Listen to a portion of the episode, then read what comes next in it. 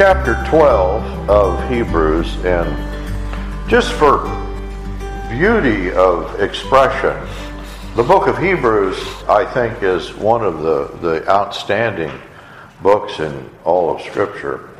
And chapter 12 maybe reaches heights of uh, beauty that are unequaled uh, anywhere in the Bible. Um, but I'm going to do a, a, a, kind of injustice and try to cover chapter 12 uh, in uh, one, one sermon. But let's read just a, uh, the beginning, and then as we go through it, I'll comment and read other sections of chapter 12. Beginning with uh, verse 1 and 2. Therefore, since we are surrounded by such a great cloud of witnesses, let us throw off everything that hinders and the sin that so easily entangles, and let us run with perseverance the race marked out for us, fixing our eyes on Jesus, the pioneer and perfecter of our faith. For the joy set before him, he endured the cross, scorning its shame, and sat down at the right hand of the throne of God. The, there is here a picture. We've talked about Jesus is the fulfillment of faith, uh, and the picture of Jesus as the high priestly ministry of Jesus. And here it's brought to culmination in that he is seated at the right hand of the Father after the resurrection and after the ascension. This inaugurates a new age, and throughout chapter 12, he's describing this new age. And of course, the new age is one that is breaking into the present age. He's saying, You've come to Mount Zion in the heavenly Jerusalem, to the heavenly Jerusalem, the city of the living God. Um, that it is a new age which promises, uh, you know, that the examples we've been through in uh, the past in chapter 11, they did not obtain this heavenly city. But he's saying Christ obtained it and you are obtaining it.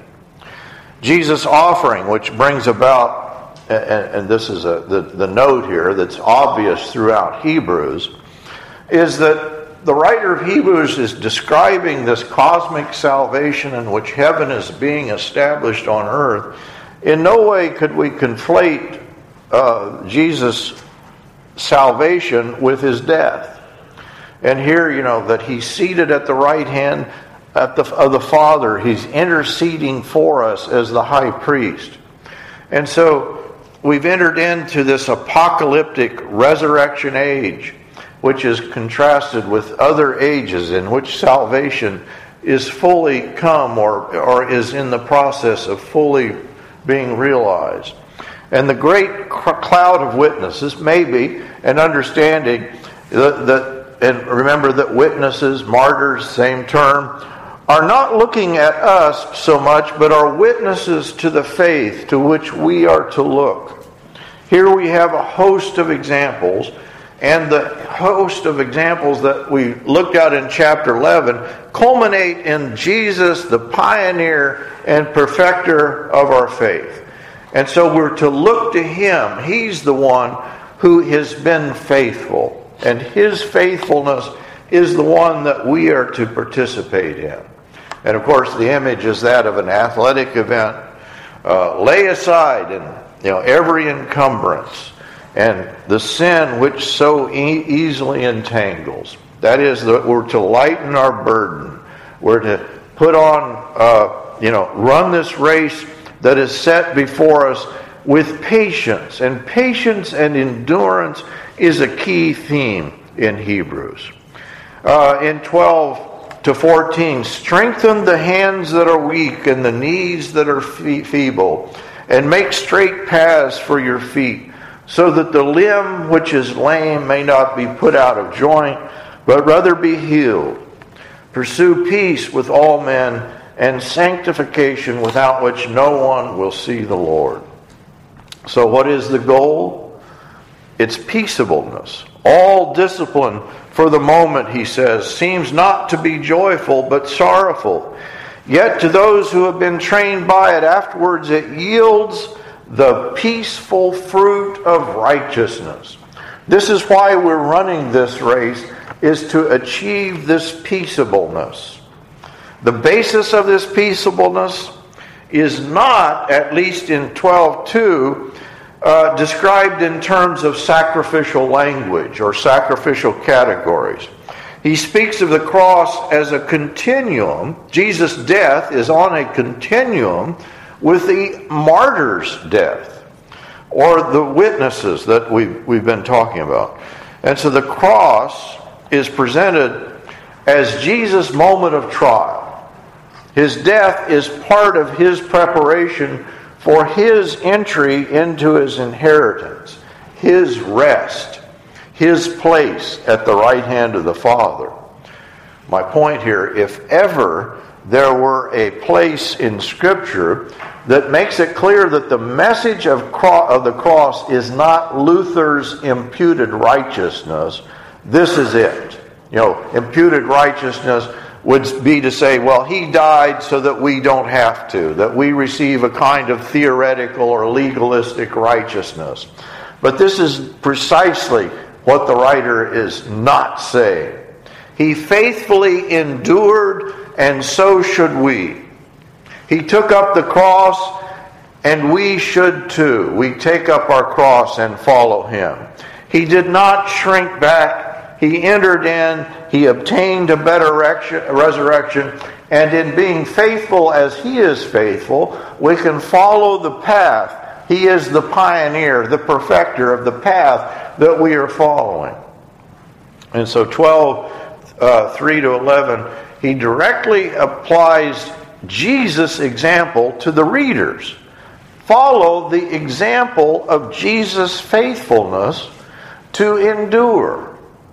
Jesus is not simply an object of faith, but he is the subject. That is, that we take on the likeness of Christ. A key part of this endurance is to recognize the time. The writer sets the entire frame of this uh, enduring faith in a kind of apocalyptic imagery.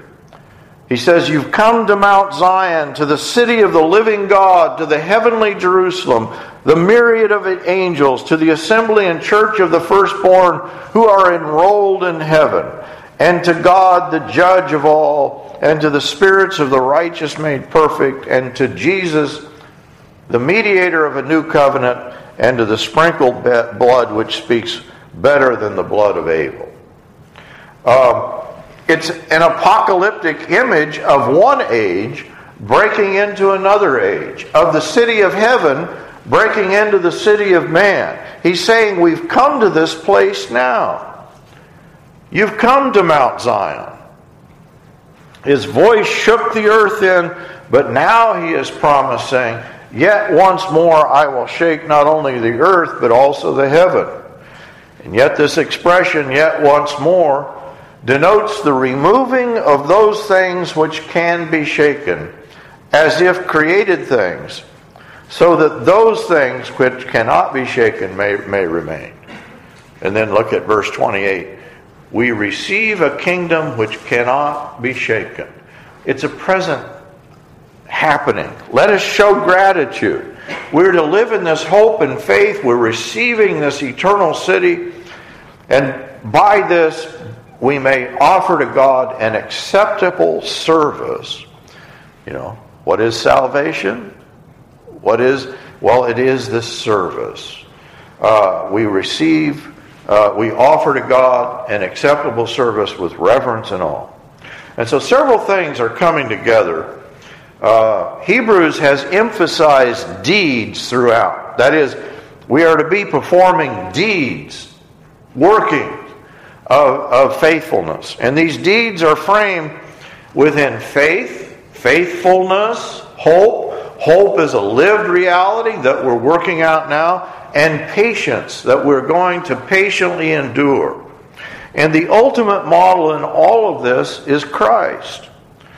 But all of this is due to Christ, and it's set in an end time frame in the sense that we can see the end of his faith. He suffered the most shameful death. And yet it says he despised its shame. He was raised, ascended, he is seated, he is at the right hand of the Father. And so in Hebrews, how does Christ save? Well, his ascension once again plays a key role here. And it's key in recognizing the nature of our own race. So we can recognize the goal to which we are striving. The discipline is to enable us to enter His rest, participate in His glory, find a final and full access to God. Last week I mentioned Martin Luther King Jr. on the night before he's killed. You know, he's, he said, I've seen the promised land. I think he's very much captured the imagery of Hebrews chapter 12. Dietrich Bonhoeffer writes the the poem, The Death of Moses. He says, I've seen the promised land, prepare me now. That is, that we can face the worst sorts of suffering as we see this great hope. And I think the writers or, or the readers here may be facing uh, a period of persecution. Here we have no lasting city, but we are looking for that city. We can see it.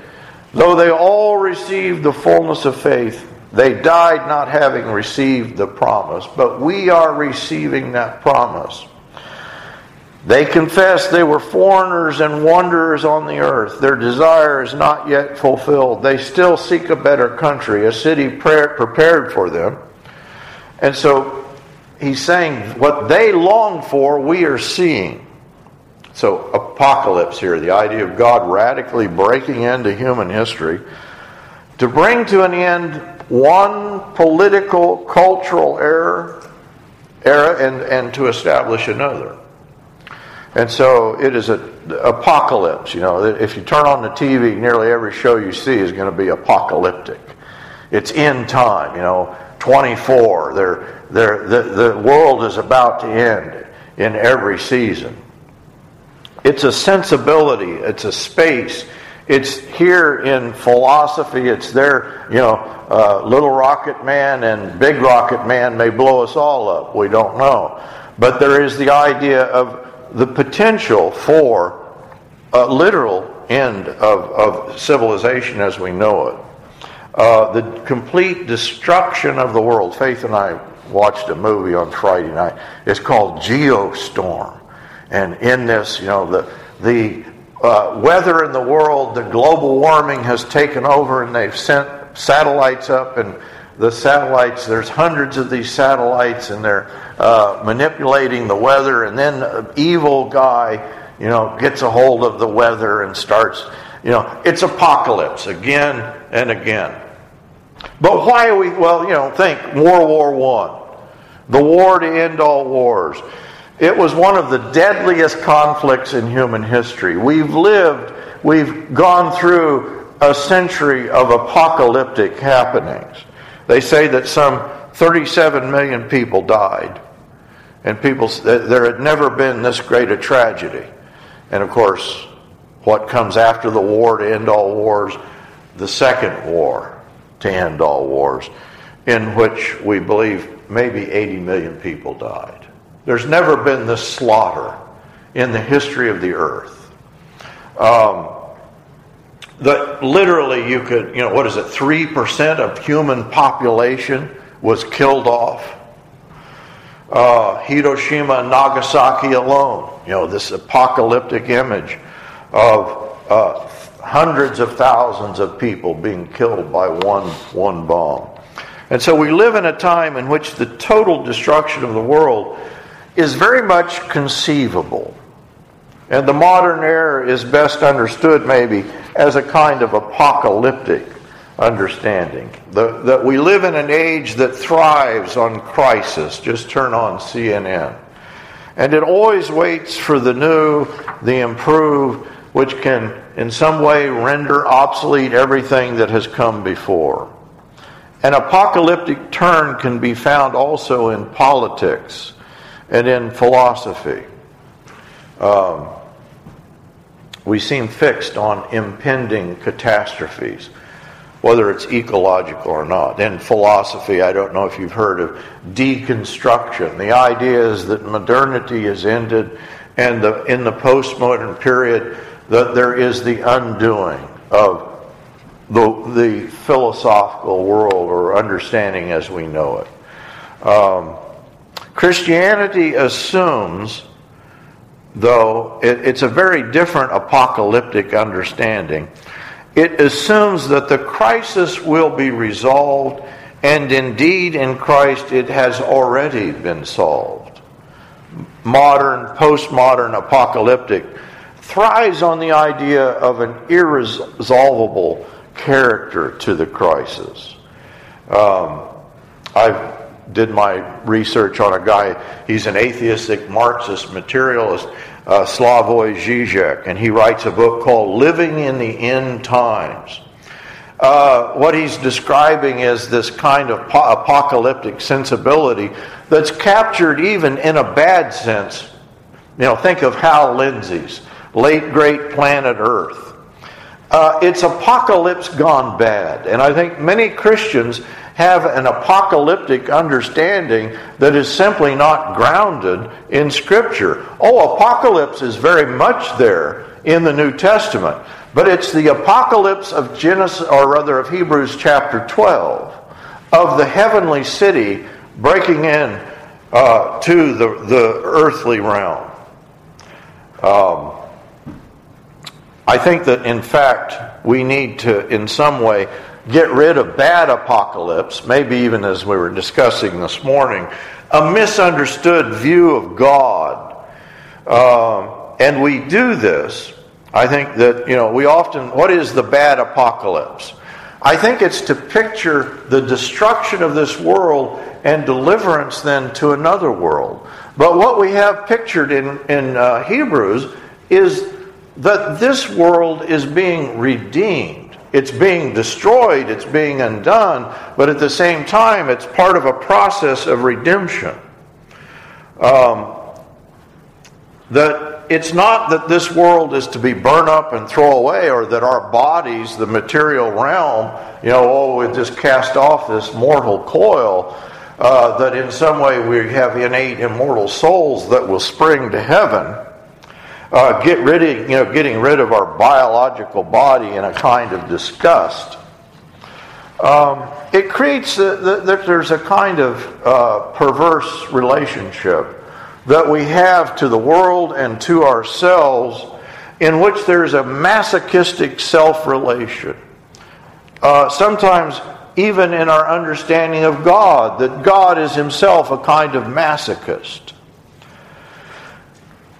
I'm an atheist when it comes to this understanding of God. And I think all Christians should be good atheists. You know, this is what Christians were originally accused of in Rome. The Christians didn't believe in the gods of Rome, and they were accused of atheism. The Christians refused the pagan gods. I believe this God, this masochistic God of a wrong apocalypse, is in fact a God that Christianity undoes. And we should all then pass from this bad apocalypse in which uh, some would take deep satisfaction, you know. This is Henry Bergson at the outbreak of World War I. Uh, he said, There's a great satisfaction in the, uh, in, in the physical outbreaking of catastrophe. And of course, what he's describing is in some way that cures his inward struggle. There's a deep satisfaction in the destruction of the body and the world, and in some ways we tend to project this onto God. Christ, I think, brings an end to this perverse religion, this perverse understanding of God, not by getting rid of the heavenly city, but by bringing heaven and earth together.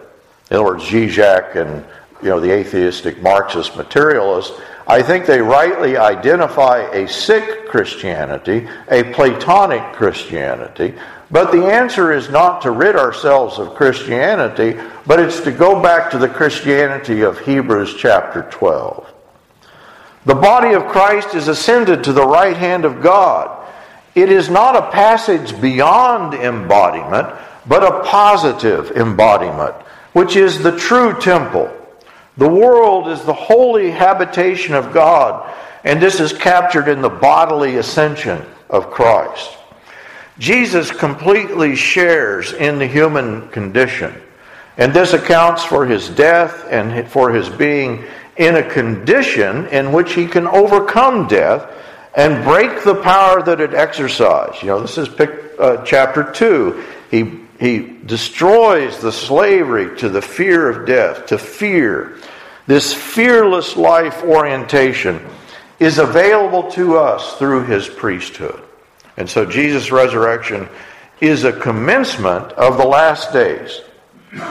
Right? In eschatological thought, this is why Jesus' resurrection is so strange for the Jews. They expected resurrection at the end of the ages. Well, it is the end of the ages.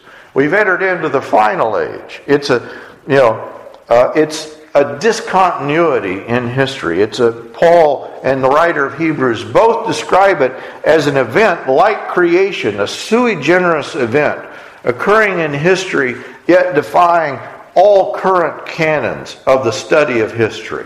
Jesus breaks into history.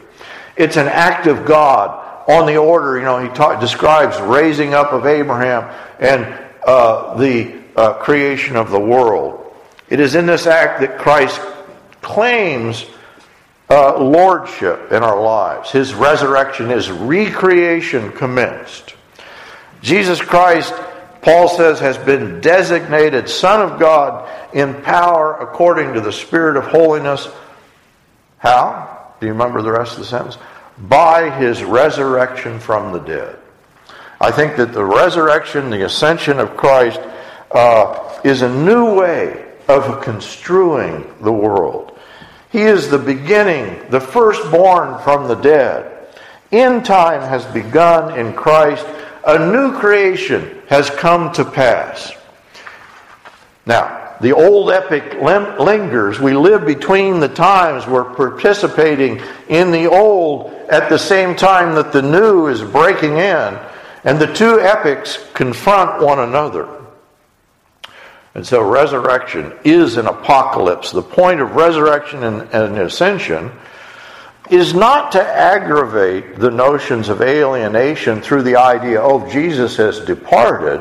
No, the idea is that at the right hand of the Father, He still mediates on our behalf. Resurrection and ascension joins us firmly to an alternative embodied reality. Uh, the Christian is normally not you know, is normally thought to be united with Christ Himself, His body. It's not just with an image. That is, the church is, as Dietrich Bonhoeffer put it, the continuation of the incarnation. The cross is an act, it's certainly actualized in baptism, but think of baptism, its death, its resurrection. There is not the presumption of escaping time and history but rather something new is unfolding from within time. Christ breaks into history with his birth, his incarnation, his life, death, resurrection. And so, this is the significance of his ascension. His eternally resurrected body seated at the right hand of God. The writer of Hebrews has emphasized we're saved by the ascension of Christ throughout the book. He sat down at the right hand of the majesty on high, 1 3. 8 1. One who is seated at the right hand of the throne of the majesty in heavens, 12 2. At the right hand of the throne of God, he has taken his seat. Fixing our eyes on Jesus, the author and perfecter of our faith, who for the joy set before him endured the cross he sat down at the right hand of the Father. And so, what is the emphasis? You know, well, it's on certainly the move of Jesus' action that is culminating or completed when he ascends and takes his seat at the right hand of the Father. He inherits the promised rest. And how did he achieve this? Through, well, he endured the cross. He could scorn its shame because death could not hold him. Death is not an absolute. It's not that it's eternal. It's not that the separation between the Father and the Son in some way bears some eternal significance. His bodily ascension is the eternal defeat of death. He now he not only rests, but he also brings rest. The rest came through the struggle. Christ endured the hostility of sinners to the point of the cross, but the point is not simply to struggle. The point is not simply some sort of dialectic or hostility or conflict, but these are endured for the sake of rest. Christ's ascension is that rest. The image of Christ seated, seated at the right hand is one of peace. The writer says it yields the peaceful fruit of righteousness. So, whatever persecution his audience faced, I think the author of Hebrews tells us that they have not yet shed to the point of blood. This suggests that they might have to do so. Maybe this is coming. The author prepares them for this possibility. He reminds them of the exhortation in Proverbs The Lord disciplines and chastises the child whom he loves. And the child here has a reference both backward and forward. It points backward to Christ and what he endured, and it points forward to the potential discipline that they may have to experience. It points forward to the Hebrews listeners and what they, you know, the persecution they could endure. And so his readers here face and face something evil. And like the faithful in chapter 11, they were not delivered from it the first time. Hebrews offers no guarantee that they will be delivered this time. This is not a health and wealth gospel. What the author does suggest is that whatever they face should be thought of as something more than the bare act of aggression, the pure evil that is brought against them. But rather, they should look deeper and the Father see that the Father uses it to discipline, just as Christ's cross was the means for his ultimate obedience. It's not that the Father willed the death of the Son, but the Father can use the death of the Son in our redemption. And he can use evil as it's brought against us as a discipline. It's not that he causes it. The hostility can be endured because it contains something more than, you know, a bare resistance. God is present even in it, willing the perfection that can endure and obtain the rest. I think this makes uh, it doesn't explain evil. I'm not saying that. It doesn't justify evil. But it gives us the right orientation that we're to have in the midst of suffering. That we endure. And in this we can see that this endurance, it yields the peaceful fruit of righteousness. Let's sing our hymn of